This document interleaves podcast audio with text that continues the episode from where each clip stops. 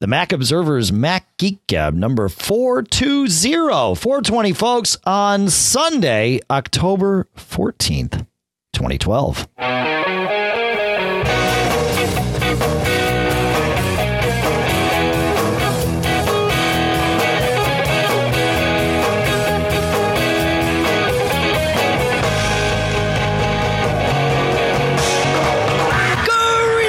Folks, and welcome to the Mac Observer's Mac Geek Gab, the show where you send in your questions, we provide some answers. You send in your tips, we provide some tips of our own. We share some cool stuff found around, and we all try to learn a little something new each and every time we come together, which usually is on Sunday evenings here in the uh, United States East Coast time. Here in the United States East Coast time, Durham, New Hampshire. I'm Dave Hamilton. Here in Fairfield, Connecticut, John F. Braun. Yes, you are John F. Braun. How are you, John F. Braun? I- am good and I am warm. Well, that's good. And that's important because things are getting a wee bit chilly here on the East Coast. And actually, I think I heard there was some snow up in Maine Oh, that's possible. Yeah, yeah. a day yeah. or two ago. I saw it on Instagram, I think, one of the people I follow, assuming they weren't posting visiting a photo like- from last season. Right, right, right. But yeah, I had to, you know, bring in the uh, the AC and take the window, uh, the the uh, fans out and put the glass up instead of the screen. So You running your We're, heat uh, yet? Oh yeah, well it clicked on. Okay. Yeah, it clicked on this week. So yeah. uh, so we're hunkering down here for uh well, something cooler. That's good. Yeah, I turned on my heat. Our um our, our boiler always at the beginning, and our boiler runs all year long to heat our hot water. But but for whatever reason, at the beginning of the the um, winter, you know, when we actually run the heat in the house, uh, our our house was retrofitted with with uh, forced hot water heat about 25 years ago when Mhm. when electric heat uh, was no longer economical for anyone, and uh, and so you know there's water pipes that run all over the house for the this forced hot water, but it's it's it's kind of convoluted. It's not how you would do it if you had done it initially because it wasn't done initially, and so.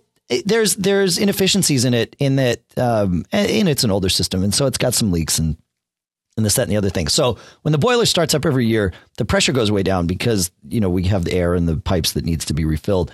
And invariably there's water all over the floor of the, uh, of the, the boiler room. And so every year I think, oh no, the boiler's got a leak and we're to have to replace it. And then, and then once the system fills and it goes through kind of its gyrations, everything is fine for the, for the season. So I went through that again this year. So it's always really nice. Like, oh gosh, I got to spend 10 grand. Oh, guess what? I don't. Woo.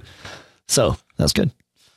You want to go to Scott's question, John, since I'm clearly rambling about stuff that this show isn't normally about? Try to reel us in. Clearly. please. And I will start off here. So Scott writes, "Hi guys. So what I would like to do is be able to search for files on external hard drives that are not currently attached to my machine. I believe a catalog program is what I'm looking for. I found File Finder, and it's a paid program, but I was wondering if you guys know of other options to look at. Open source, free, terminal foo, etc. Uh, I think we'll cut that off there. And I think I found something, Dave. So, so the one thing many of you are thinking right now is, well, why can't I use Spotlight? And you know, I'm asking this question to myself, Dave. And Sure. again, you know, let, let's uh, you know add this to the list of uh, modifications that we think Apple should make to their stuff. But the problem right now is that Spotlight is a wonderful utility for indexing content of external drives. Here's the only bad news: the index is stored on the drive itself. So if the drive is not there, well, sorry. Right. That's And- right. and- yeah, because the index is stored with the drive, which actually is really handy if you take a drive and move it to another Mac. You can instantly search it if the index uh, has already been created. The bad news is, in this case, if the drive's not there, you don't know what's on it. And and actually, you know, I'm I'm, I'm thinking in the back of my mind that somebody may be able to hack this. And actually, I, I included this in my reply to Scott. So one thing I said is, gee, wouldn't that be cool if you could take Spotlight and hack it so you could access uh, indices for drives that are not there? Maybe store them on the local drive if that was an option. But it's not, as far as I know. I couldn't find anything. So um, now he mentions a program he found which looks good, but you know it costs dough. Um, Not that there's anything wrong asked- with that. oh no, no, of course not. If it does the job, um, yeah, you should you should get a few bucks for for that effort. But I found something that was similar, Dave. All right. so a little research here, a little Google and I did find something. So this used to be called CD Finder, and now it's called Neo Finder. Okay. And it most certainly will create a searchable index of your content. Actually, what I did is I used my, uh, I just bought a new toy. Uh, I'll quickly tell you what it is if I haven't mentioned it before. But it's a so I used to have the Lexar 16 gigabyte uh, USB flash drive, which has some neat features like backup software and it has a e-ink display and all that. Well, I decided the other day because I was running out of it because I'm using it for different things now. Uh, I bought the 128 gig version. Dude, it's 128 gigs. It was like a hundred bucks. It was so cool. So anyways, I, I was able to index things on this. Now, the only thing is that this program is a little different in that it's not, I, I, would say it's not a full index utility, but what it is is a more a media indexing utility. So when you put, when you tell it to index contents of a drive, it will say, okay, you want me to index, uh, and I'll mention a few, but you know, pictures, uh, PDFs, text files. So it may not index everything, but depending on what, and I don't think we got this, from the question what is your intent here? If your intent is to index a media library, then this NeoFinder program looks to be a, a, great solution. And I believe in the trial, they say they will index up to 10 devices uh, or directories. So uh, I tried it and it works. You know, catalog my pictures and stuff like that. And I think it can even work on metadata. So this is another option, although a bit limited, that if, if that's what you want to do, then, then I think it's a, a perfect solution. Do you have any thoughts on this, Dave? As far as uh, no, well, I, the other thing that occurs to me is that uh, I'm sorry, I'll spit it out, but there were questions. No, network drives. Now we've looked at this as well. So, so I guess this is a fish shake, but we'll roll this up into a fish shake about Spotlight. So, number one is there's not an option to search for content that's not mount, uh, a mounted drive. Okay, that's bad. The other thing is that Spotlight, as far as I can tell, even though you can set it to index a network drive, it really is not meant to do this ever, ever. Right. Oh, and, and that's another sad thing to me about even, Spotlight. Even that is now almost impossible. I have been unable to get Spotlight to index any of my like NAS drives or anything with uh, right. with Mountain Lion. And I'll be yeah. clear: external drives, fine. NAS drives, and and at one point, I, I think there was you a, could do a, it. Uh, yeah. A setting where you could set a setting in a plist file and say, oh, by the way, could you please index this network drive as well as the other things you're indexing? But at this point in time, uh, even even if you set these variables, it doesn't do it. So right. I'm not sure why. I mean, well, it, it's it's a hard thing to do properly. So maybe they're just excluding things to make uh, when it does work. yeah a pleasant experience so uh, yeah that, that's and that's you know that that is one thing to remember like it or not that that is Apple's MO with a lot of things is is they are not afraid to limit functionality to that which they know they can do right and they know they can do in a very intuitive way and and not drive you crazy. And of course that does drive people like us crazy because we know we're like, look, you know, I get that it might not work perfectly, but I want to have you index my network drive and I'll I'll deal with the the fact that it's not perfect. Apple's not interested in catering to that you know, they, they just want to make it work perfect and that's that. So, you know, so that's, uh, that's, that's how it goes. That's how it goes. All right. Moving on to Brian. Is that right, John? Indeed. Okay. Uh, Brian has a, a, actually a question that I never even thought to ask, and yet it's relevant. He says, now that the original iPad cannot be updated with the newest release of iOS to iOS 6, I need some clarification on updating my installed apps. Should I allow all updates as I always had? Do I peruse the suggested updates and only choose the ones that don't say updated for iOS 6, or do I stop updating altogether? This is quite a quandary, as I do still enjoy the relic that is the original iPad, uh, and I use it all day long for work and play. Thank you, uh, yeah, for usual. Uh, okay, all right. So uh, you know, it, this is interesting because I had completely, I knew that the original iPad wouldn't update to iOS 6, and then I promptly forgot that. And I had all these great plans to update my wife's iPad to iOS 6 now. Uh, obviously, I'm not going to do that because I can't. But um, but it does bring up the, the question of what do you do? And Apple actually manages this quite well. Uh, you may have even seen this if you had a device that even even if it was possible uh, to update it to iOS 6 and you had not yet, if an app required iOS 6 to run, iOS 5 would not download it. It would actually stop in the App Store when you said update this and it would say, sorry, I can't. Uh, this app requires iOS 6. You need to update to iOS 6 first. And Apple's very, very careful about how they make that work. And that's part of that whole, the benefits that we as, as users get anyway, out of the whole app approval process that, you know, a lot of people like to, to uh, rant about. But, but it is a good thing. And, uh, and it does keep you safe. So the reality is you can just keep doing what you've always done. Just be aware that there will be times when an app you try to update an app and, and the thing says, no, no, you can't do that. Or, or even if you try to buy an app that says, no, no, this, this requires iOS six. Sorry. You know, you can't do it. And, and Apple will keep you, keep you safe on that. Uh, so, so I think you're, you're good to go, but excellent question. And I'm, I'm actually really glad you asked because you saved me some headache of trying to update my wife's iPad to iOS six, which wasn't going to work. So that's, uh, that's a double whammy there. All right, John, uh, assuming you don't have anything to add to that, we get to go on to Carolyn. And, well, and I have something to add. Okay, to all right, go ahead. Well, just uh, it was a comment in the chat room here. What I'm seeing here, and I'm going to read it to people. Yes. And I think it was a follow up. Unlike Mac App Store, will download updates to iPhoto that can't run on current OS version. I've seen this in the past. So, in general, I agree with what you said, but, but every now and then it seems they get it wrong and that they're listing things that don't work. We have seen that where the Mac App Store tries to update. That's right. Yeah, we have seen that. Yeah, yeah, yeah. Yep. So in the Mac space, it seems that they haven't got it quite right. On the iOS space, I, th- I think they have. Yeah. Yeah. Okay. Yeah, very good and point. now- All right, so now now you uh you are going to move us on to uh, a triple whammy question from Carolyn that you have titled "Freeze, Click, and Beach Ball." because that's what it's all about. That's what it's all about. And you'll see why in a moment here. So Carolyn writes, Hi, first, love the show, listen to it every night on my iPod. That's cool. Thank you. We have a few problems with my husband's MacBook Pro 2010 running Snow Leopard. And then she just hits them out. One, two, three. Number one, we can be surfing the web or on Facebook and the computer will just freeze up. I reset the uh, PRAM, I think is what, what we're saying here, and it doesn't seem to help. We have uh, we've restarted the computer and it's fine till it happens again. So That's number one. Number one. Number two, the trackpad won't open a program with a double click. I have to right click and click on open, and it will then open the program. Hmm, head scratcher. And then number three, finally, iPhoto.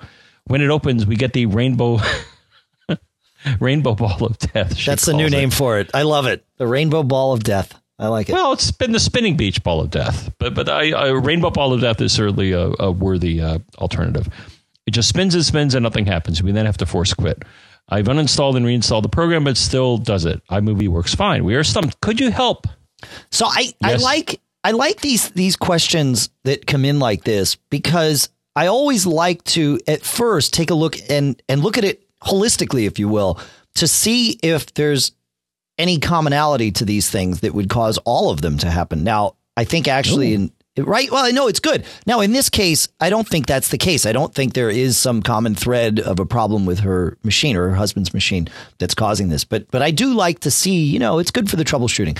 I also like the fact that she baked three things in to about uh, 14 lines of text, which makes it really easy for us because and and it's fine if you've got a lot to say say a lot but uh but you know it, it, uh, th- reading three pages is is not as easy as something distilled down like this so it was good but i'm rambling still go You're rambling. i am Well, in some cases, we need more info. I think this was the right amount of info. So then the three answers I gave, and then I'll uh, we got a follow up. So answer number one, and and this is where maybe we could have used a bit more uh, description. So Sure. the thing is, freeze to me is a very subjective term. What do you mean by freeze? Do you mean and this is my question uh, like freeze as in the system is totally unresponsive or freeze in that you still have control but it looks like nothing's happening right so I said, if you have some control, you could use, and this is a, uh you know secret uh, three finger salute for the Mac people, but it's a Command Option Escape. If you hit that, I've used this on occasion. Sometimes you can you can do this other ways, but I always like this. And and again, that's the secret key combination. Remember this. I'm not going to mention what it is again. Well, I could say it's Command Option Escape. What you will get is a little window, and it's the Force Quit Applications window. It may not be titled entirely right because so basically what it'll show you is a list of all your currently running apps. Now the cool part is if an app is not running or not responding, you will then see that in this list, and then you can then force quit it because that's probably if the app is not responding for a long period of time. Now the thing is, some apps may not appear uh, may appear temporarily to say not responding, but if they do it for several minutes, then you can assume that something's really wrong. And this will let you force quit on them, which uh, again to me is uh, no worse than restarting your computer at that point. So, um, for number one, number two, uh, as far as not being able to do certain things with the trackpad, but being, being able to do certain other things, I said what I would do is check. Actually, you know what? I want to. I want to go back. Sorry, I, I am sorry to interrupt. I want to go back reverse to, to number go one. To number one. Yeah, go. yeah, because I because I've got some thoughts on this. Um, if your Mac is totally locked up, there there is another hope before just turning it off because turning it off is a bad idea, right? I mean, it, it, listen, if that's what you have to do, that's what you have that's to do. That's the worst, right? And and better than pulling the plug out of the wall is to hold the power button in for ten seconds, and then the computer will turn off, and then you wait. And it is important to wait, especially if you have mechanical hard drives. Get wait 10, 15 seconds, let things spin down, then hit the power button again, start back up, and you're good to go. But before you do that, uh, there is, and I, I got to write an article about this because what I'm about to describe is really a bad thing to to hear. But so I'm going to describe it in general. Well, no, it's just a bad thing to learn audibly um, if you're not comfortable with the terminal. So I'm going to tr- talk about the process, and then I will write an article uh, this week about it. the The concept is if you can get to another computer or device. And I've actually do this. I do this from my iPhone all the time with an SSH app. But uh, if you can, if you're comfortable with the terminal and you can terminal in to another Mac using SSH, I do this all the time when I get a Mac that's locked up. If I can get on the same network with it and I can connect to it, I can get to the terminal prompt and I can issue a shutdown from there. And the command, uh, we've talked about it before, but the command is sudo, S U D O, because you have to. Um, you have to be a super user for that. So su, uh, super user do sudo space shutdown space dash r space now. And I know there's there's other ways of doing this. That's the one I've I've got burned into my memory. And that shutdown uh, command is sort of a, a far-reaching command. The dash r means actually don't shut down entirely, but please restart. And then of course now means do it now as opposed to some other time. And that saves my bacon a lot it it does force quit your apps, uh, but it it allows the system to kind of shut down the proper way and come back up. So uh, so I'll write an article about this because it, it it it would be a handy thing for people to know how to do and, and be able to refer to. Okay, so I will do but that. what you're suggesting is a way to use another computer to connect to the frozen uh, maybe maybe maybe not totally frozen Correct. computer right and try to nudge it in a certain direction that you can't because on the computer itself, you've lost any ability to to do any input, whether by the keyboard or the mouse or whatever. Right. That's exactly that's exactly right. Yeah, yeah. But it's Okay. you know, it's like it's my last ditch effort before I just power it down and you know uh, potentially lose caches and things that can get corrupted and that's bad. So it's my last ditch effort. But I got to say, it probably works eighty percent of the time because you know the the Unix that sits underneath the Unix that is Mac OS 10, I should say, or OS 10 these days, um, is pretty robust, right? And and it is, you know, it, just because the GUI on top of it has totally cratered and you have no way to interact with it. Oftentimes, if you've got a network connection, man, that that machine is happy to hear from you. So, um, not always Okay. though, not not always. So, sorry, but I just wanted to throw that out there. No, it's a good thing to bring up because uh, uh, what you bring up is something that is also hidden, which is uh, even though the Mac may appear to be wedged, there are still parts of it that are listening that may be able well, to respond. if to you tell someone- them to listen, right? Exactly. You have you have to go into sharing and enable remote management in order for that Correct. to work. But but I like it. Yeah, there you I've go. done it a few times. Okay, so question number two. Uh, the problem again was the trackpad would not open with a double click. I have to right click. The answer is go to System Preferences. sorry, I, trackpad. I'm gonna rec- I'm gonna correct myself because somebody in the chat room corrected me, uh, and I'd like to welcome everybody in the chat room. It's not remote management that needs to be on for that. It's remote login, and th- and this will be the last time I interrupt you for question number two, John. Apologies. So, system preferences, trackpad, point and click. And there will be a box, secondary click. Make sure it's checked. And then for item number three, and this is a general tip, but the problem was so um, she said she started up iPhoto and uh, got the rainbow ball of death. To me, that would indicate there may be a problem with, well, not maybe not the app, because it sounds like that's the uh, actually. No, I'm looking here again. That was the path that she took. Well, maybe it's a problem with the app, and that's certainly a. Well, actually, I would say uh, I would initially not assume with a lot of problems that it's the app, but it's the data. So just my own personal view on how to solve problems here is a lot of times if you try to start an app and it's not responding or it's crashing or something like that, the app is probably not damaged, but it's certainly something to try. So tried that and it didn't work. What I suggested is the library, which is basically where all the iPhoto data is stored. The iPhoto library may be damaged, and there is an Apple support article. We will link to it. Uh, but basically, how you get to it is, uh, or get to the good stuff here, is when you're starting up iPhoto, if you hold down Command and Option and then launch iPhoto, you will get a dialog. that gives you a number of options of things to fix. And uh, you, you probably don't want to check all of them. I think there's four to six items there and check boxes. I, I don't think you want to check all of them. I think you want to go in order, probably from the first on the list to the, the next, and uh, go through them and you know, it's tedious, I understand, but it's better than losing everything. So, but again, I, I wouldn't check all of them. I would check one by one. And uh, in this case, the uh, score that we got back here from Carolyn, so I wrote her this quickly. She wrote back saying, Thank you for the response. And uh, so item number one didn't solve it. So as far as fixing freezes, that that was not a uh, that did not help her. So there's still something weird happening there. But items number two, as far as where to find this in the system preferences, and item number three, uh, I believe we got an indication that that was uh, successful. I, so I, so I, that's batting 66. That's pretty good. I'm I'm curious though, and and actually Kiwi Graham in the chat room had the same question. Her question was uh, number two was about the trackpad. You she couldn't double click from it but was solved by enabling secondary click. Is that right? Uh, what I got from the question is the trackpad won't open a program with a double click. Right. What I took that as is that a trackpad option was not working, but a right click option was working right. with another device.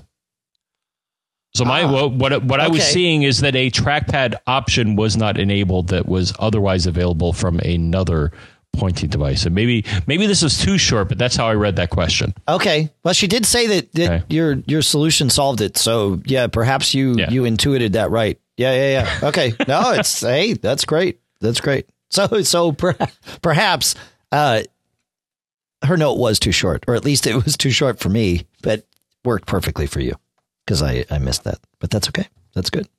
All right.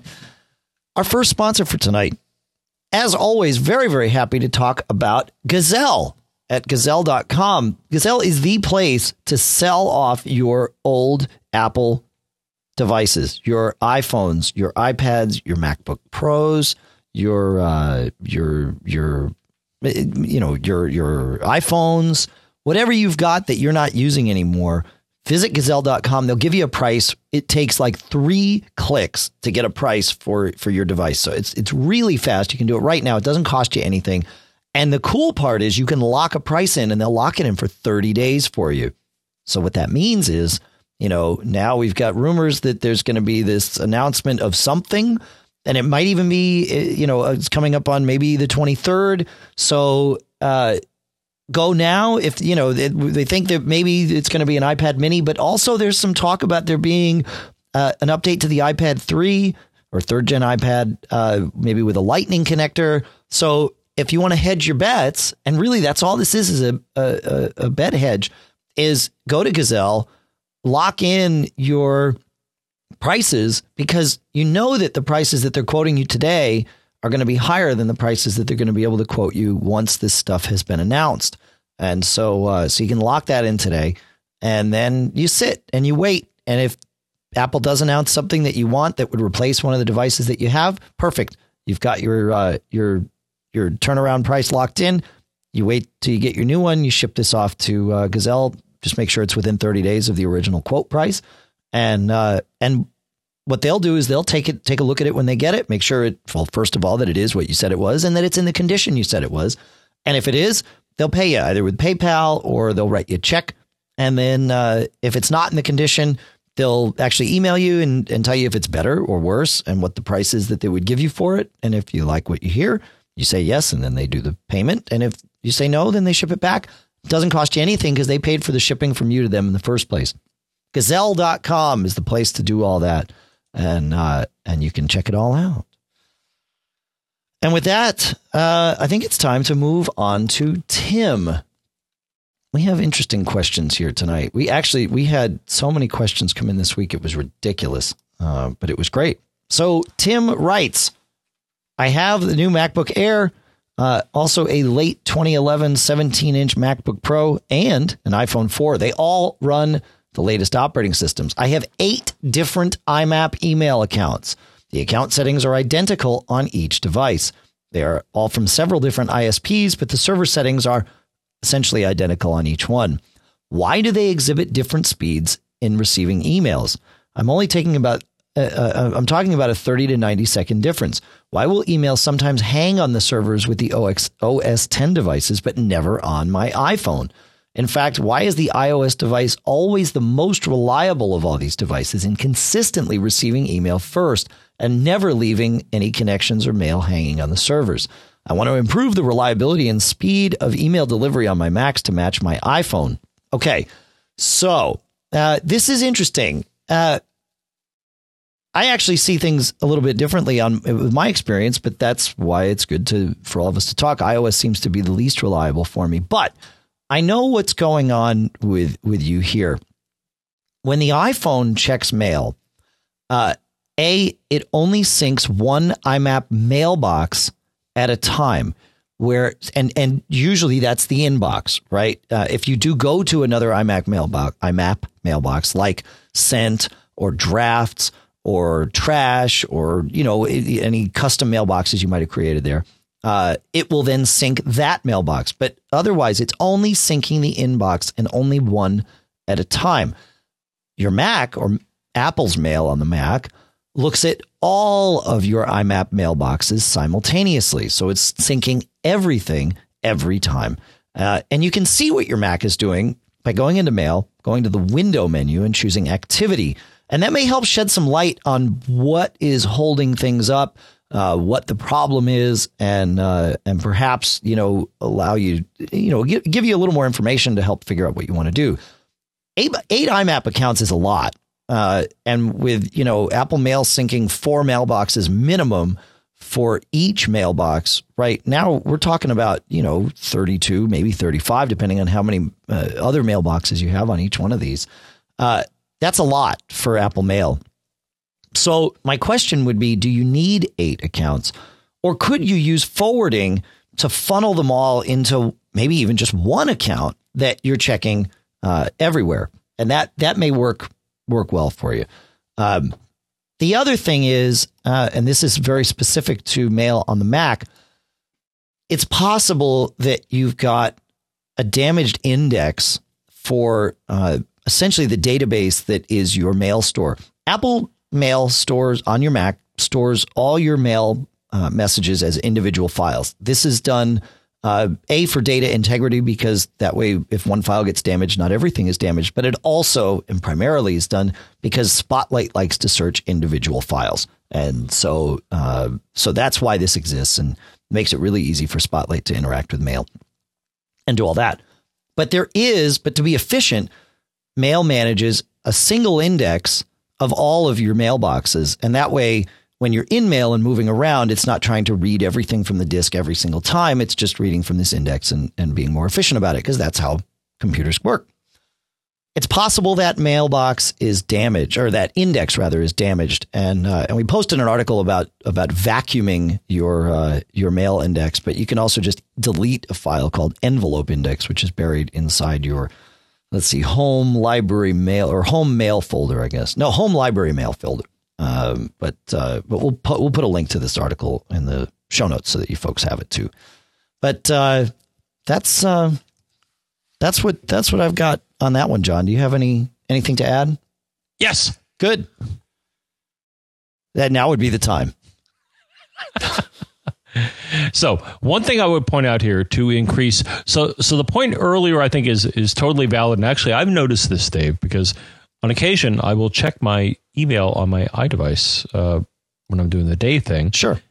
and yes of course the way mail is structured on the iDevice it typically will check one mailbox and not the whole big uh, collection.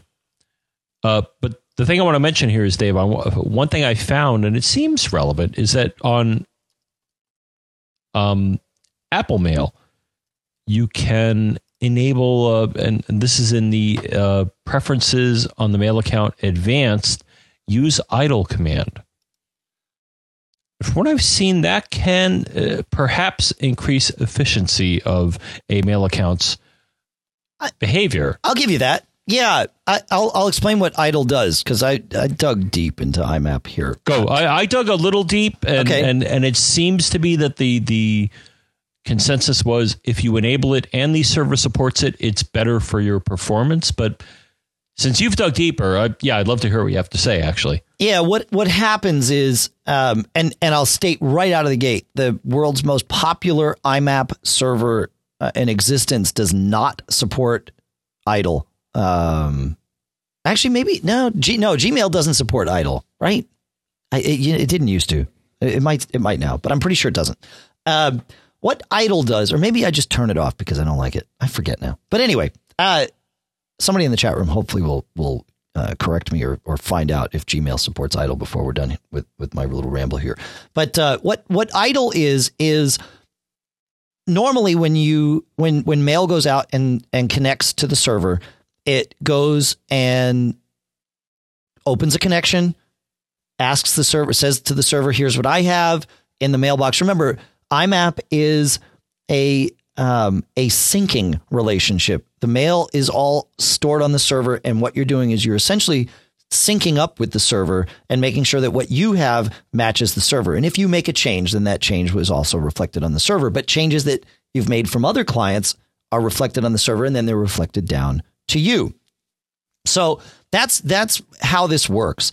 Um, and when and so when you connect, Mail does this whole big sync relationship and then closes the connection and sits, and and then it'll you know either on its schedule or when you tell it to check manually, it starts this whole thing up and it says, "Okay, here I am again. Uh, do you have anything different? Here's what I have in this mailbox," and it goes through each mailbox and one by one, and uh, and it's frankly a very inefficient process, but it's but it's very robust and it makes sure that you've got, you know, everything in sync everywhere. Idle allows you to keep a connection open to the server. You you go through the whole the initial sort of gyration of, of syncing everything up, but you don't close the connection. And you sit there and, and you tell it, hey, I want to start an idle connection. And so now you've got this open connection between you and the server.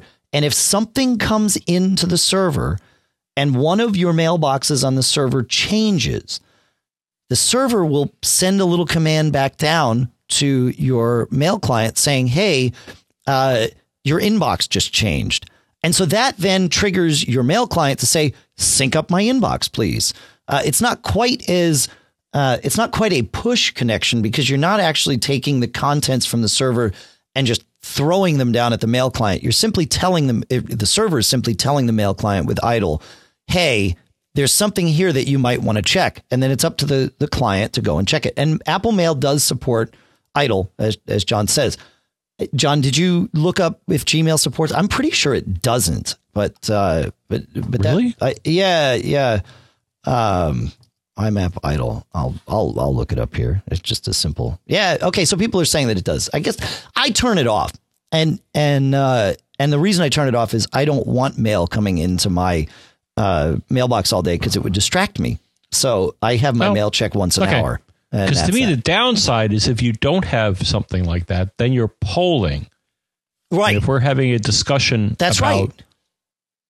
Yeah. No, you're right. It's performance. I, yes. Then enabling idle is probably, if you can do it, The, the yes, It- it- you, it's- bring, up- it's- you bring up a great point as far as the ADD aspect. Of Correct. It. Do I want this information? idle is good for the the performance of my mail app. It's not good for my performance in doing anything else other than checking mail. Right. So right. There you that go. yeah, and so Gmail does support idle. It, it does. Yeah, it always has actually. I I, I just the, the the iPhone does not support idle. The iPhone only supports uh, sort of a hybrid push thing uh, that is available out there. But idle is not efficient from a battery standpoint, and that's probably why. Because you've got to leave a connection wide open all the time, and, and like I said, it's not pushing the mail down. It's just telling the client, "Hey, dummy, go and uh, go and check mail." So, so yeah, the iPhone is not uh, does not support idle, and I wouldn't ever expect it to. My my Treo did, which was why I knew all about this idle stuff years and years ago. Um, Ah, course, it burned, you know, burned up the battery, but that was fine. I didn't care. All right, so that's good. Moving on to uh, moving on to Everett. Let's see how we do on this one. Oh, where am I here? Sorry, Everett. Take it away. Hi, John. Hi, Dave. I have a question about routers. And um, I have at my church a Comcast uh, switch. So it's just a modem, and it has four Ethernet ports on the back. And then, which is connected to a D-Link DIR 655. And then we have two extenders, which are the same you know, same one, only it's an extender instead of a full-on router. And we have two of those. All Macs and iPads can connect to the main router just fine. Uh, the extenders, for some reason, they they'll be very glitchy and just kind of sometimes let you on. Other times it works fantastic and just keeps going and works fine. Uh, all of the PCs just have issues. Period. I don't know if this is another DNS thing. I've tried different DNS servers, and I don't think that that's it. Uh, your thoughts, please. Yeah, you bet. All right. Um, you know, I'll I'll start because it's uh it's impacted us uh, in quite a different quite a few different places lately. Uh, I'll start by saying if you have IPv6 enabled anywhere in the chain, eh, turn it off. Uh, for now, unless you know you're using it, and I know we said this in the last show and probably the show before that, just turn it off. I've I've seen that solve more weird network problems lately than anything else. Um, so so that would be step number one. Although in your case, I don't think that's going to solve it, but it is a good No. uh, troubleshooting step. Number two, Um, oh, yeah, no, I'm jumping. Go ahead. I'm Okay, all right. the bit here. Okay, so no, number two, um, when when I'm having odd wireless connection problems, the first thing I do, well, after turning off IPv6, is as a troubleshooting step to I, I kill off every bit of wireless security that exists. Turn off any sort of you know WEP, uh, uh, certainly not WEP, but you know WPA, uh, any encryption, anything like that, any MAC filtering. Turn it all off. Make you know just as a troubleshooting step. I don't recommend that, of course, long term, but turn it off, and that way you know what you're dealing with. Make sure your wireless network behaves and that you can get connected and all of that stuff, and then enable the security. Uh, and, and you know that way you know if if if you have a problem after you enable security, but not before. Well, okay, clearly you you need to kind of find a different type of security to run that's compatible with all your clients. So that's number that's number two. Um, on the machines that appear to connect, and this is more of a question.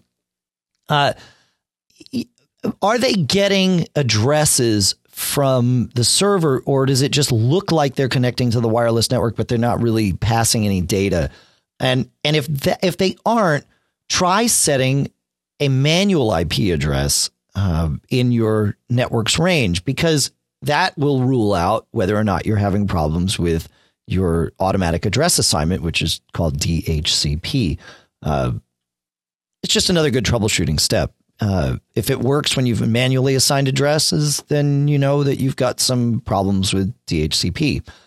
And perhaps uh, I should have talked about this first, but I like to kind of go through the troubleshooting stuff. You're talking about wireless extenders. Are you? How are your extenders connected? Are you using Ethernet as a backbone between them, or are you just going full Wi-Fi and hoping to use the extenders as repeaters.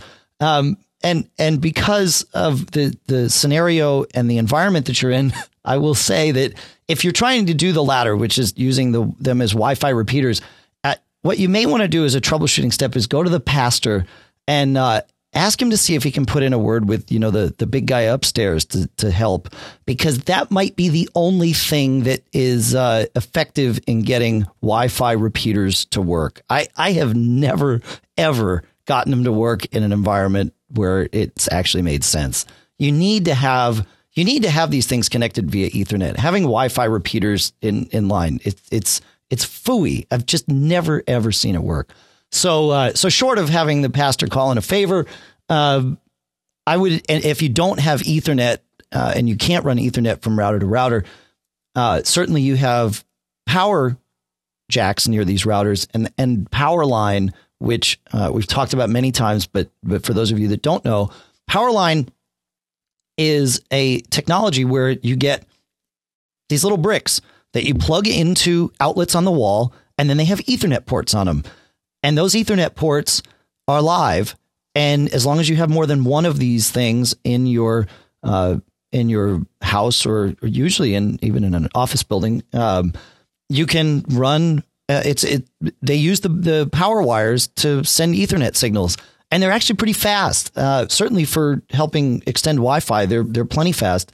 Uh, I highly recommend buying the 200 megabit per second versions. They do have 500 megabit per second versions, but in all of our tests that we've done, it's not a whole lot of speed difference between the two, and and it's more cost effective to go with the 200s. I've seen those average about 150 megabits per second when all is said and done, and that's not so bad, especially for extending Wi Fi. And they're really easy. You just literally take the thing, plug it into the wall, plug Ethernet in, go to another jack, plug it in. As long as they use the same switch panel, they do not have to be on the same circuit. As long as you're on the same switch panel, they work really well. So, that's my thoughts, but I know you're chomping at the bit, and I really actually have to say thank you for not interrupting me as as uh, because I interrupted you like crazy. So, well, I really don't have too much actually. No, I would oh, just okay. agree with you that wireless extending, for the most part, what I've seen sucks. Oh yeah, Apple implements it probably as best as you can when you use their uh, wireless utilities, airport utility, but I've I've never had good results. So no, it says that it's working, but I haven't actually seen it expand the effective range of the wireless network. That you know, right? That, so so so I think what both you and I are recommending, and we, we we can do this hand in hand, is if you have an option to extend your network, Wi-Fi is probably the least desirable option. Right. The most desire uh, to me, the most desirable is hardwire, Cat six cable the second most and most convenient, which I know Dave you love to death because you you have it and it works, is yeah. uh, is Powerline. Right. So again, number one, if you're building a new place or you have conduits where you can run the cable, run the cable. Otherwise, Powerline, I guess, is is your next best choice because it's the next most universal cable that you're going to have running through most of your your house. Right. Yeah. No, that's right. Yeah. If you've got if you if you don't have sheetrock up yet, start running Ethernet cable like it's going out of style because guess what? It's not going out of style. You're going to want it down the road, maybe. And it's cheap to do. Really, really cheap to do. You don't even have to tie it off. Just, you know, run it to, uh, I mean, depending on what the building inspector says. Sometimes they want to see it tied off, but it's low voltage stuff. It's not going to hurt anything. But, you know, just tuck it into a, into a, you know, a closed off junction box. Don't have check with your building code, but I'm sure yours is exactly the same as mine is on this next point. You don't want to run low voltage into the same uh, junction box that high voltage is in. Uh, but uh, but otherwise, you know, just run it. And I have it, you know, in like my office and stuff uh, where we've and in the studio where we've built stuff out.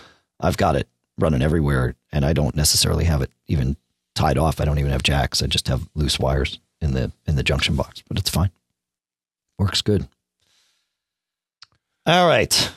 Uh, all right, John. Um, shall I uh, shall I read these questions from Tom and David here and uh, try and put them together and then have you deliver up? Uh, you want me to soft pitch this one to you, or do you want to? Uh, You want to self if I have a- pitch? well, I think I have an answer here. All right, So, yeah, go. Okay, Pitch it. so yeah, so we've got a couple of questions this week, but basically they're both about problems with uh, the Mac App Store, and uh, I'll read Tom's, but but he's talking about one specific app, but uh, but we'll sort of generalize this here because that's what we like to do to help everybody. Tom says, "Have you guys heard of a problem?" Uh, similar to mine, every time I run software update, it keeps wanting to update Xcode. Uh, it says some. It says it's something like 1.6 gigabytes, and then it seems to have trouble installing because the timer goes from one minute left to 15 minutes, then down to three minutes, then for longer, and then finally perhaps it installs or it doesn't, and I'm stuck having to do it all over again. Next time software update runs, it wants to update Xcode again. I've done this three times now. Uh, before it said something's not right, and uh, and I'm stuck in a loop. This is not the first time I've noticed this. Uh, it happened a week ago with another app that was stuck in the same loop.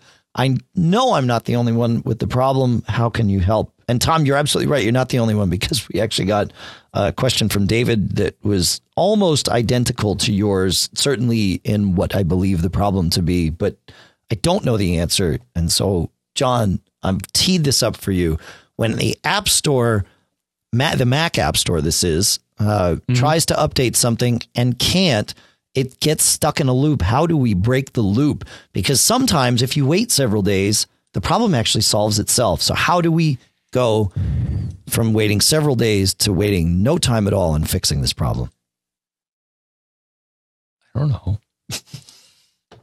Well, you certainly left me hanging out to dry on that. No, of course. No, I looked into this, and a, a lot of people, and actually, we had some people, I think, write in about this. But basically, you want to go to your user directory, library, caches, and then in that directory is a com.apple.appstore folder.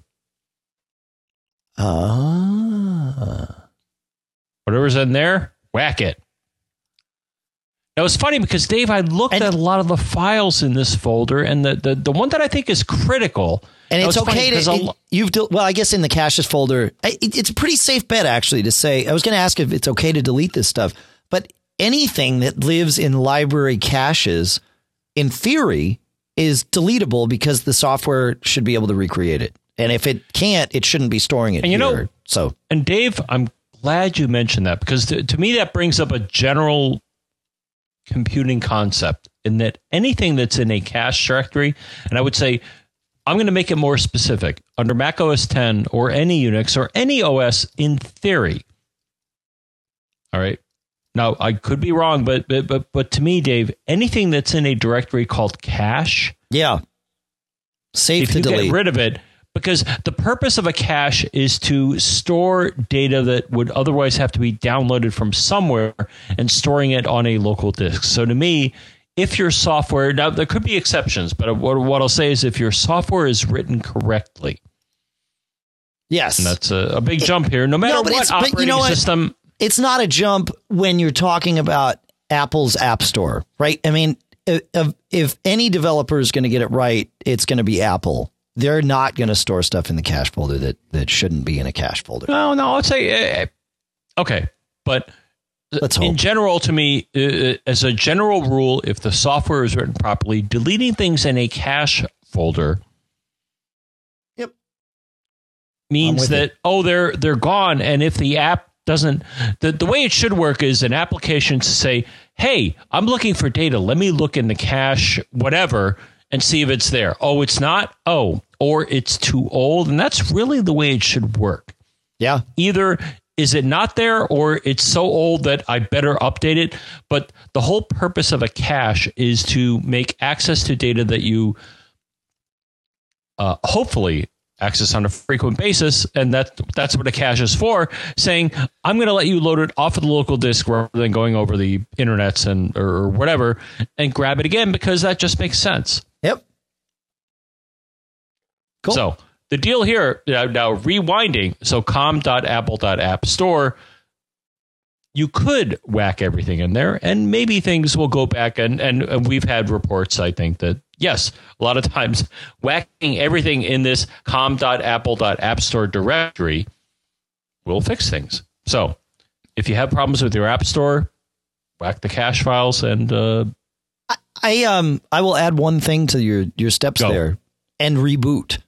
Uh, I've often found, especially with Good. especially with Apple or log software, out, log Yeah. out or reboot. Yeah, either one. I I tend to reboot because that way I know that there's no process running that that uh, was relying on that data and perhaps had cached it in RAM.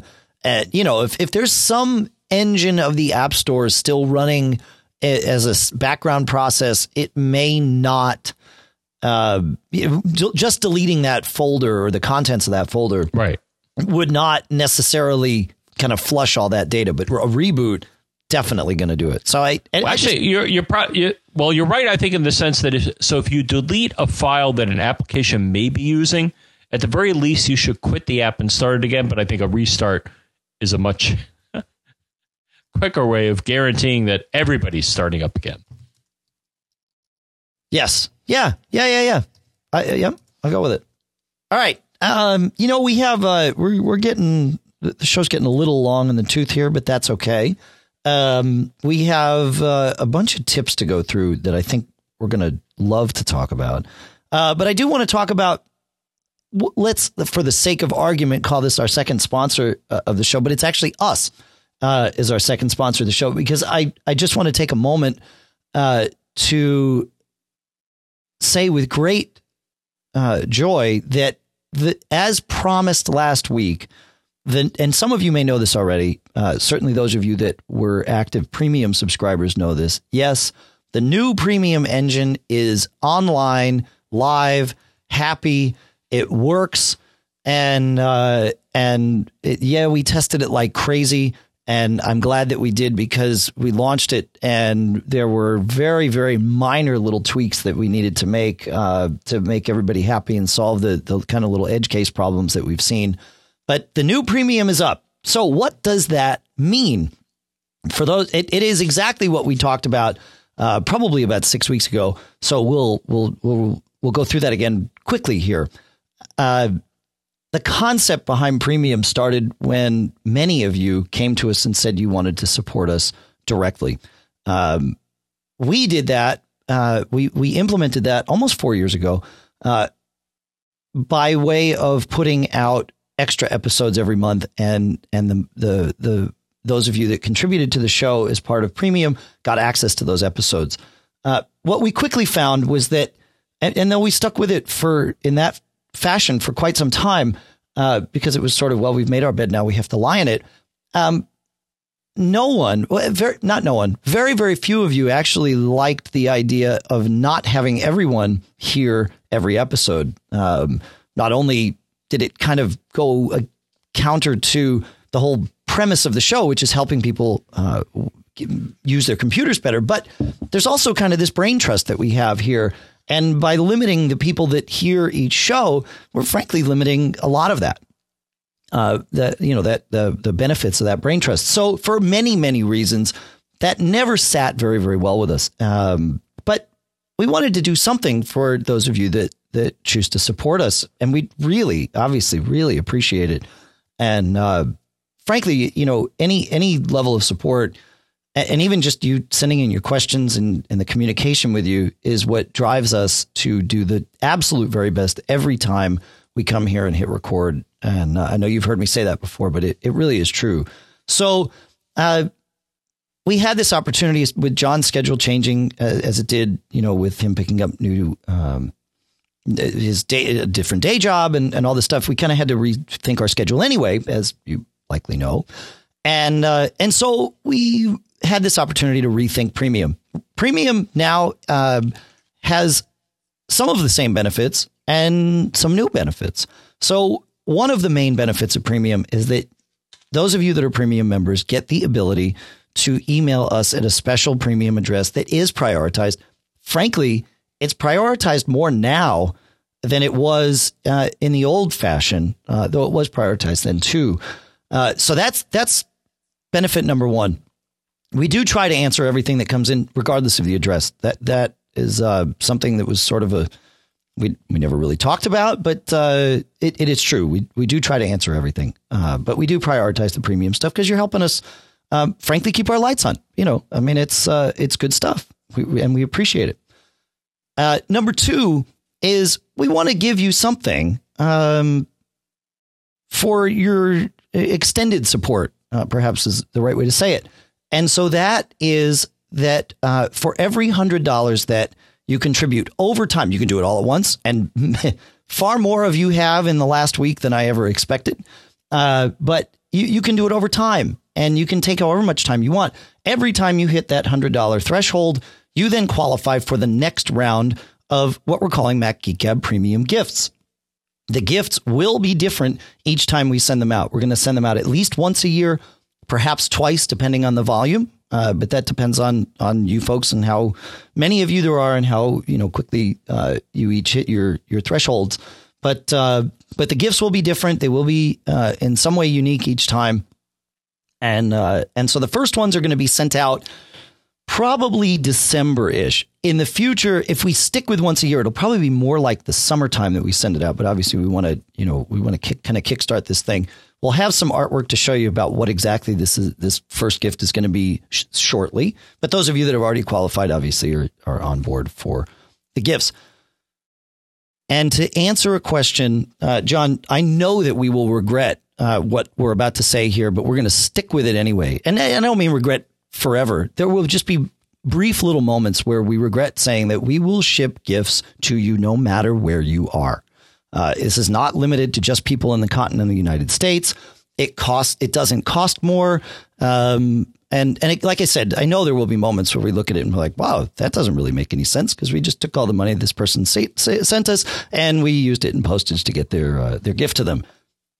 Be that as it may, uh, we want to make sure that everyone gets to participate. So really, yeah, we do. Awesome. Because, I know.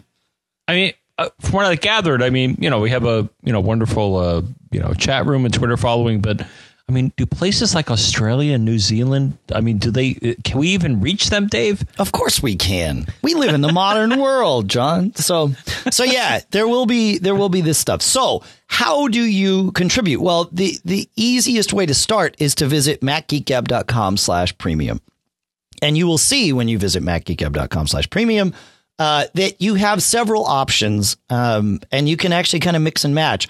There are two recurring options. One is what you are used to if you've heard about premium before, and that is uh, 25 bucks every six months. And uh, you can use PayPal now. That is a feature that we added back in with the new system. Or, of course, you can just bill your credit card, uh, which does not use PayPal. It, it, actually goes through our own system. So if you're uh, fundamentally against PayPal for whatever reason, you can use your credit card. We're not like backdooring that into PayPal or anything. We're, we're using our own uh, merchant account and everything for that, like we always have.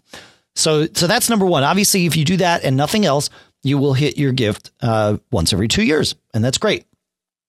If you want to hit it every year, we now have a monthly plan of ten bucks a month, uh, and really monthly means it renews every thirty-one days uh, because the way our system works is it happens in days. So the six-month plan, we actually comp you the day; it's one hundred and eighty-three days.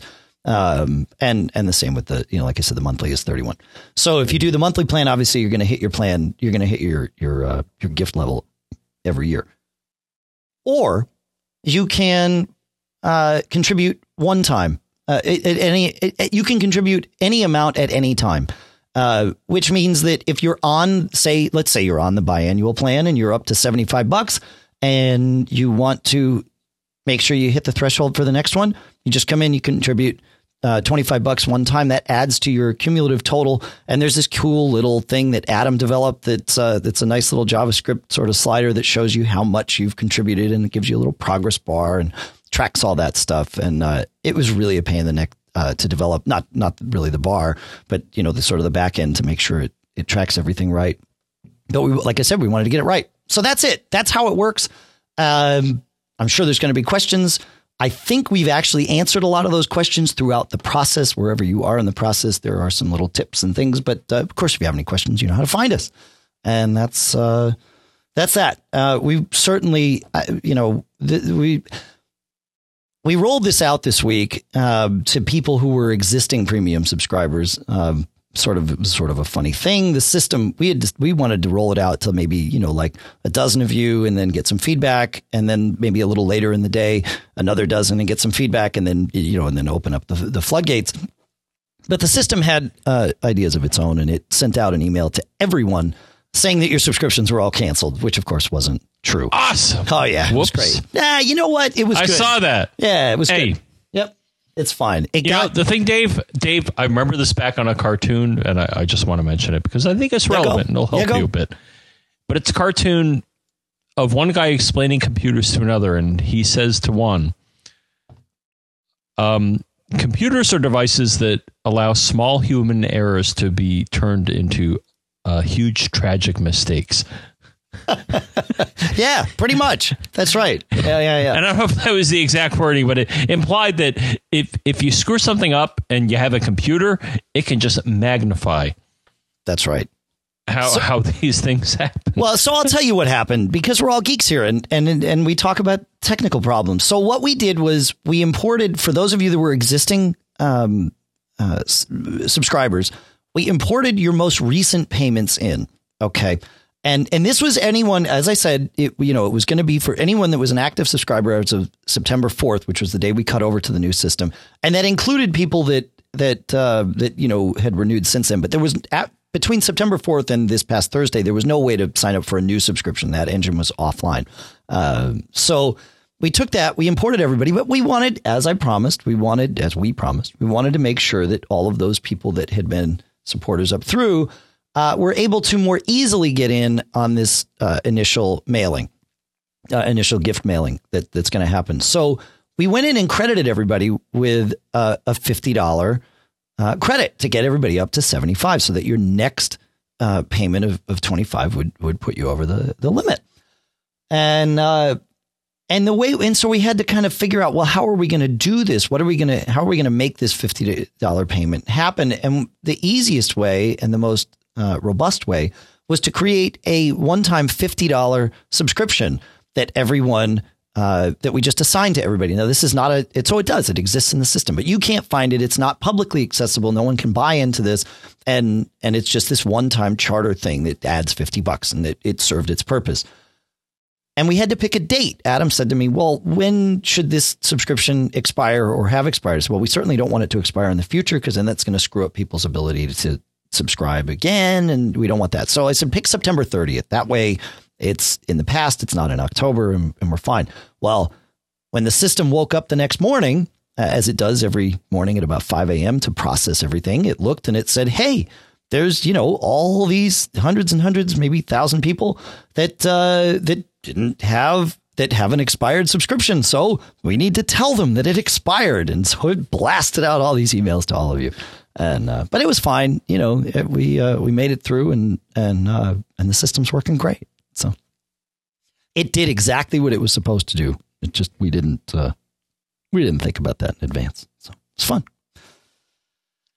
Anyway, so that's that. That's premium. Uh, if you are interested in contributing, if you can contribute, we would love uh, the support. Obviously, it it it makes it possible for us to do what we do here, and we really appreciate it. If you can't, uh, for whatever reason, or choose not to, uh, that's okay too. Please don't stop listening. You know, we're, we're, we're, we the door is wide open for uh, for everyone, and uh, and that's that. Time to get on to tips, right, John? Yeah. All right. Uh, let's see. It is, uh, yeah, we got time here. All right. Um, so funny uh, timing here. I actually didn't plan it this way, but I like it. Uh, one of our premium listeners said that he wasn't getting uh, all of the emails that had been sent out because we sent out various emails throughout the day on Thursday saying, "Oh, hey, wait a minute, you you got this thing that was canceled. Don't don't believe it." But uh, we'll be back with more later in the day. We just need to fix a couple of things, and you know, so there was there was a stream of emails that were that were kind of happening throughout the day, as as you those of you that are premium know. Well, uh, John, listener John, not you, of course, John, uh, said I'm not getting these, and my advice to him was uh, to check your spam filter. And he said, Wow, thank you for asking me to check my spam filter. I had lots of emails uh, that are not ordinarily called junk that were there, including, of course, the MGG one that, uh, that I'd missed, but also one business email that I had spent two days looking for in hard copy and digital, and uh, more emails, even from myself, uh, that I added as a BCC. And so th- this is, I have it on my calendar. Now, Google, I, I use Gmail or Google Apps for domains, uh, but it's Gmail to manage my spam. And that means that anything in spam that's older than 30 days gets deleted forever. That's an automatic thing that you cannot change in Google. So I have it on my calendar every two weeks. I go in and I look through my spam folder and I get tons. I probably usually have about 5,000 items uh, in my spam folder, which is a function of having an email address. Um, my, my Dave at macobserver.com email address existed before spam. And so, you know, what was, was that address again, Dave? Oh, it's davidmacobserver.com. It's no, it's no, trust me, it's Not no anymore. secret. It's no secret. Yeah. Uh, well, same with mine. hmm. Right. Yeah. You're in the same boat. Right. So, um, so I go through once every two weeks to manage my spam. And the way that I do it, John, and I've, this has worked really well for me is I go to my spam folder. I do this on my Mac because I can't do it on the web because you can't sort uh, in Gmail in the spam folder by subject. But uh, I sort by subject, and I do that just by going to my spam folder and clicking on the subject header, which then sorts everything by subject. And I go to the top, and it's great because there's a lot of spam emails that all share the same or similar subjects, and it makes it really easy to blast through 5,000 emails. I can get through them in probably you know 10 minutes, maybe 15. Um, and I go through and I find the ones that are not spam, if there are, and occasionally there are, uh, and I move those just to my inbox real quick. And then once I'm finished, then I go on the web to Gmail and I tell it empty my spam folder folder, and uh, it does, and then and then it starts filling up again almost right away. It's it's great.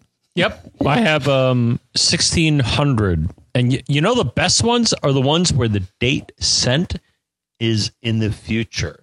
Yeah, I don't How's even look at the dates. easy- I know. Yeah. It's, yeah. It well, it's one view, but I look at that and I'm like, yeah, if if you're sending me something in the future, you Yeah. it's probably BS. Yeah. Yeah. Pro- so that's uh that's that. Or a call from John Connor or, or whatever. Right. But Yeah, that's right. I think it's BS. that's So, right. Yeah. Yeah. What All right. else we got? so that was that. Um, Kevin, and, and actually, we got an email from Craig tonight that uh, that basically says the same thing. Um, Kevin had an issue with his MacBook, and uh, it was his, his late 2009 white MacBook. He'd been having lots and lots of weird overheating and performance issues with it, and uh, and so he said, you know, based on uh, on everything that had gone on, he had brought it in uh, to his store. I think at least three times, maybe four times since just July. They replaced the battery, they replaced the AC adapter, and they replaced the logic board on three separate occasions. Um, and he says, uh, just yesterday when I picked it up after the logic board repair, it conked out again with a kernel panic and shut down after two hours. Uh, they were not exceptionally friendly in uh, trying to accommodate me bringing it back in. He says, I think they were as sick of this problem as I was. He says, uh, when I dropped it off Sunday at my store, I gave a typed letter for the uh, Genius admin, which I'm sure was uh, also read by the store manager. My request was simple. I've had similar issues with this MacBook since July. The three repairs have totaled $700 in costs, or two thirds of the original cost. Uh, he says, I don't feel right in asking for a new 13 inch MacBook Air because I know the true replacement of the white MacBook at 999 was the MacBook Air 11. I would like one of those. He says, and then I was amazed. The local manager called me at 8 p.m.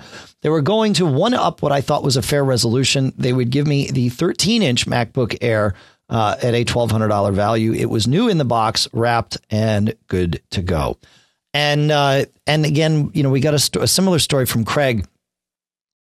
The moral is, if you've been through many uh, recurring repairs with your machine. And typically, it has to be at least three for you to even consider doing uh, what what Kevin or Craig has. Uh, Apple is more likely to replace that for you, but the trick is you have to ask.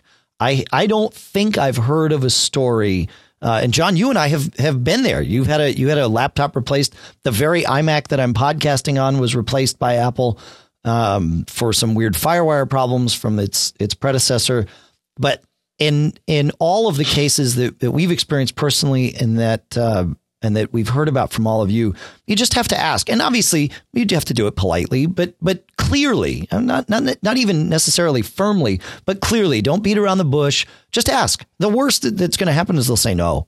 Uh, but more often than not, if you're at the point where you feel like it's time to ask, they'll probably say yes. And you can either do it in the store, as as uh, Kevin has pointed out, or what John and I have done, and I believe what Craig did was call up. Um, you call up Apple's main number and ask for customer relations, not Apple Care. They'll get you to customer relations eventually. But uh, did but you say customer relations, Dave? I did. I said. Customer. I just want to make sure that everybody heard that because Yep. that is very important in this case. I'm not just interrupting to interrupt you. Mm-hmm. No, it's Like, good. It's good. no, I'm I'm the one that interrupts to interrupt tonight. That's right.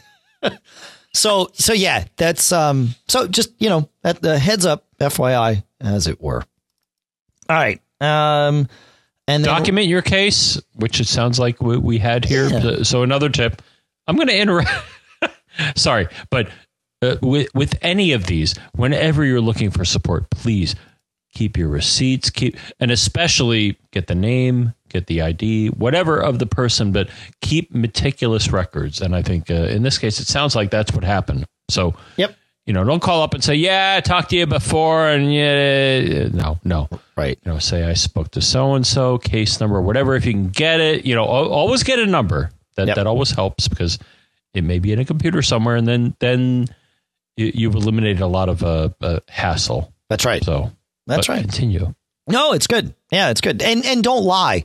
Um, they they're going to be able to see even if you call up on the phone, they're going to be able to see the whole history.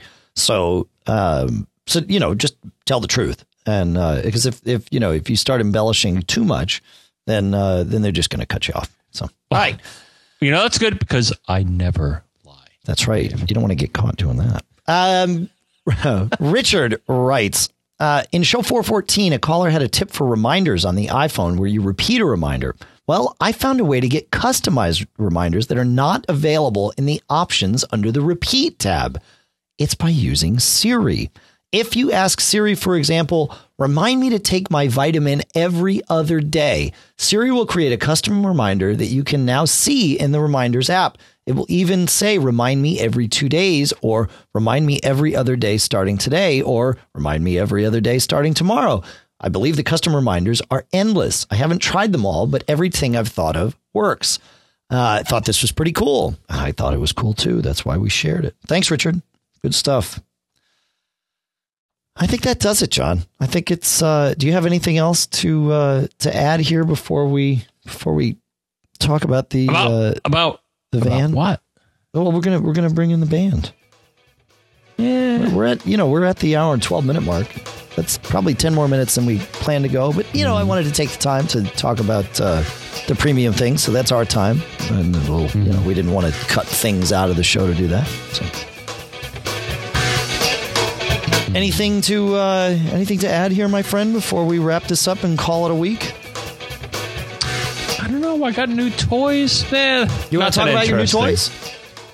no, they're I- just L- they're just LED lights. So I went to the Home Depot today. I got two backup propane canisters because I had another grilling disaster. When you're going to have two canisters, you probably want to have them both full. So, but number two, I got some Yeah. new LED lights, night lights, because the old ones used LED bulbs that hummed at 60 hertz. And if you know what that's like, it sucks. So anyway, so I got some new night lights. But no, the big thing was I, I'm ready for the winter grilling season, Dave. I got That's awesome. two two cans of propane. We are grilling up a storm here. Yeah, I always uh, that you know that's the I mean it, uh, this is now outside of the Mac realm, but I I have always been uh, a fan of having a second, and I'm sure you're talking about just the 20 pound, uh, uh, Correct. you know, small little propane tanks. Because nothing. I always have a second one that is full because nothing's worse than being you know halfway through grilling something and boom, your tank dies. And I'm now to the point where I can swap that thing out in about 45 seconds. It's like we're like a pit crew, my son and I now, and it's like boom, I'm going to do this, you're going to do that, and of course you got to be careful because the grill is blazing hot, so you, you got to make sure not to lean against it or whatever. But, yeah, my problem is I don't remember to fill up the backup tank. You got to so. fill up the backup. That's the trick. Is remember, yeah, you don't want to get caught there either. That's right. All right. Well. The show. How do you contact us, Dave? You, you may be asking yourself this, and I, I, certainly am as well. So, one way that rumor has it you can contact us is to send us an email at feedback at macgeekgab.com. That's feedback at macgeekgab.com. And Dave, you are absolutely correct that it's feedback at macgeekgab.com unless unless you're a premium, premium, member, and then and then you have your own address to uh, to to send things to, which is premium at macgeekgab.com. That's right. Any one of you can call us here. We, you know, maybe we should set up a separate uh, voicemail number uh, for the uh, for the premium folks. That's uh, that's something I've always kind of had really? in the back of my head. Yeah, yeah, yeah, yeah, yeah, yeah, yeah. yeah to, because otherwise, you know, something might get a, a voicemail might get lost. Um, if you use the Mac Geek Gab app, though, uh, which you can find in the App Store, you will be able to uh, put in your premium credentials, and then any feedback you send us from the app gets automatically routed to the premium uh, uh, address and the premium mailbox here. And then it also uh, tags it with what show you were listening to, if it's in response to a show, and uh, makes makes for a great experience. And there's new updates coming to the app. In fact, Corey uh, Imdieke, the uh, developer who has over at Bitsuites, who's been uh, developing the app, was just in the chat room earlier tonight and he was testing the live streaming uh, features of the new app as well as some other stuff that's going on. So look for that in an app store near you soon. And the update, of course, will be available to everyone who already has the app, too. Oh, and I forgot to send out a push message tonight. I got to get that into my habits so that you'll get push messages when the episode um, comes out. Or when, uh, well, you will get one. Somebody remind me tonight to do that. But uh, you will, you'll get a push message when we start the live stream too, unless I forget like I did tonight. So I just got to get it into my routine. All right. Uh, 206 Geek, though, is the number for any one of you to use now. And uh, Geek, John, is 4335. Perfect. And you can yeah. uh, you can Skype us at Mac Geek Gab. You can follow us on Twitter. The show itself is Mac Geek Gab. He is John F. Braun. Pilot Pete. I saw Pilot Pete the other night for the first time. You did in a long is time. Is he still alive? I, I haven't great. heard from him. He, you know, oh, Pete, Pete, He's Pilot Pete on Twitter. Um, he, uh, he, his, his, um, um, his job schedule changed as a function of, of, of some kind of uh, you know career path stuff that he's doing, and, and it's just made it so that his schedule is a whole lot less flexible than it used to be. So, uh, so, but I, I, am hoping that we'll see him here next weekend uh, for the show. He has not been on a show since we started doing the regular live stream, you know, and that's crazy. That's crazy to me. It is. I know. He'd love it. I know. Yeah. Yeah. Of all of, of all of us, he would love it because he could be there and interacting and and uh, bothering us with with uh, different little tidbits of information, and, and, it would be fantastic. So uh, he's Pilot Pete, of course. Uh, I'm and I'm Dave Hamilton on Twitter, and you can find us on Facebook. John, where do you find us on Facebook? Facebook.com slash um, uh, Mac Geek Gab. That's right. Ah. Jawohl. Uh, that was close. And then, uh, and you can find us uh, here. Uh, I believe next Sunday we're on the evening schedule, so that will be uh, macgeekgab.com mm-hmm. slash stream. The live show starts about 9 p.m. Eastern. John and I sync up about 8:30 p.m. Eastern the live stream comes alive. John and I have a what often is a kind of a non-public chat for about ten minutes as we say hi to each other for the week. Uh-huh. That's right. Um, and then uh, and then we and then we turn on the stream and go through the pre-show and and talk to you folks and. Uh, and all that. But you know, feel free to join the chat room. Well, frankly, whenever you want, it's always on. Uh, and and actually, I've seen, uh, I've had little conversations with folks. I, I, tend to idle in there during the week when I'm at my desk. So somebody pops in, it's actually kind of a fun little thing. So, and I've seen you folks interact with each other too. All right, clearly I'm rambling tonight, John. So let's uh, let's wrap this one up, shall we? Ramblin' Rose. Well, you know, it could be worse, right? We are uh, we are here to talk. it could always be worse. It could. we would like to thank Michael Johnston from the We Have Communicators podcast for converting this show to AAC, for doing all the great artwork in the app, and uh, for just being a great guy. So thank you very much, Michael. Uh, go ahead and listen to his podcast, We Have Communicators, all about iPhones and iPads and iOS stuff. It's uh, you know, it's it's a takeoff on the old Star Trek thing, and that we're we're actually living in the future now. We have, if you you know, if you hold your iPhone in your hand, it's like a communicator, man, from Star Trek. It's cool. So that's that. Uh, you CacheFly, of course, provides all the bandwidth for us. I'd like to thank them. The podcast marketplace includes Gazelle, as we told you about here includes Smile software with PDF Pen for iPhone. So cool to finally have that. And Bare Bones with BB Edit. I use it every day. I couldn't live without it. Fantastic stuff. John, my friend, we've given countless bits of advice here, but do you have one last thing that you could share?